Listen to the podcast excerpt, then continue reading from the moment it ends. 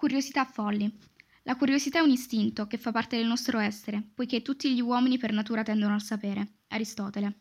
Essa ci porta alla riflessione e a chiederci che cosa si celi oltre un qualsiasi aspetto. È anche un metodo per sfuggire alla noia, che a volte può ricoprire gran parte del nostro tempo. La vita quotidiana, però, nasconde molte cose interessanti, anche folli, come queste 15 curiosità che trattano diversi argomenti. Cioccolato bianco. Il suo nome inganna. Il cioccolato bianco non ha infatti i componenti del cioccolato normale, è solo una miscela di zucchero, latte, vaniglia, lecitina e burro di cacao. La località con il nome più corto si chiama Fiume nelle lingue scandinave e si trova sia in Norvegia sia in Svezia. L'Antartide. Esso ospita quasi tutta l'acqua dolce del pianeta. Il 90% circa delle riserve d'acqua dolce della Terra è contenuto nella calotta glaciale antartica, che si estende per 14 milioni di chilometri quadrati. Gomma da masticare. A Singapore si può acquistare gomma da masticare solo se si presenta un documento di identità. Essere a cavallo. Questa espressione ad oggi ha un significato ben preciso, essere sistemati o aver risolto un problema. Per comprendere il suo valore letterale, bisogna pensare al valore del cavallo nel Medioevo. Possederlo e usarlo era un privilegio, dunque salire a cavallo rappresentava un importante passaggio di status sociale. Il labirinto più grande del mondo si estende per 7 ettari di terreno e si trova a Fontanellato, in provincia di Parma. Il labirinto è una tra le fantasie più antiche dell'umanità. Simboleggia la fatica del percorrere la vita, ma anche la speranza di una via di uscita. Nascita della Coca-Cola. Inizialmente la bevanda, che oggi tutti conosciamo, fu inventata per caso nel 1886 dal farmacista Pemberton di Atlanta. Doveva essere uno sciroppo basato su estratti vegetali e noci di cola, semi di un albero africano, utile per curare il mal di testa.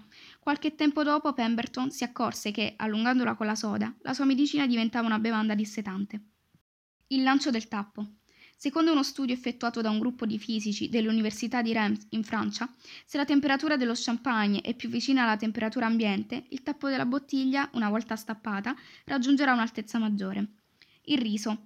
Presente con centinaia di varietà nella dieta quotidiana dei popoli di ogni continente, è il cibo più consumato al mondo. L'uso culinario di tale pianta erbacea è attestato per la prima volta in Asia, dove è ancora oggi l'alimento base per miliardi di persone.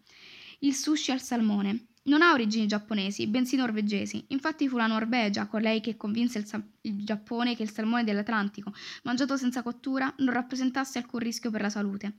Superata l'iniziale diffidenza, il sushi al salmone riscosse un enorme successo, tanto da essere tutt'oggi il più amato dai giapponesi.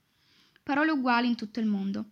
Ci sono parole che quasi non hanno bisogno di traduzione, che suonano stranamente simili in tutte le lingue del mondo. Alcune di queste sono pigiama, caffè e chitarra.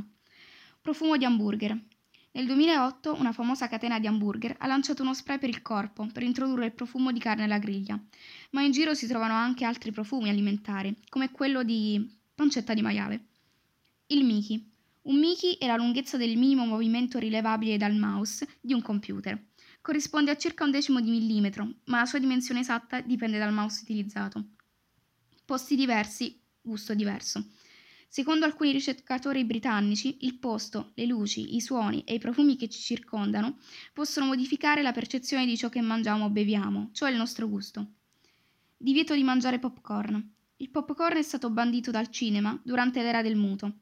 Il divieto era dovuto a questioni pratiche. A quei tempi i cinema erano ben arredati e i pavimenti erano ricoperti da pregiati tappeti, che non potevano essere rovinati. Tutto però cambiò durante la Grande Depressione, quando arrivò il sonoro. Aurora Faranca.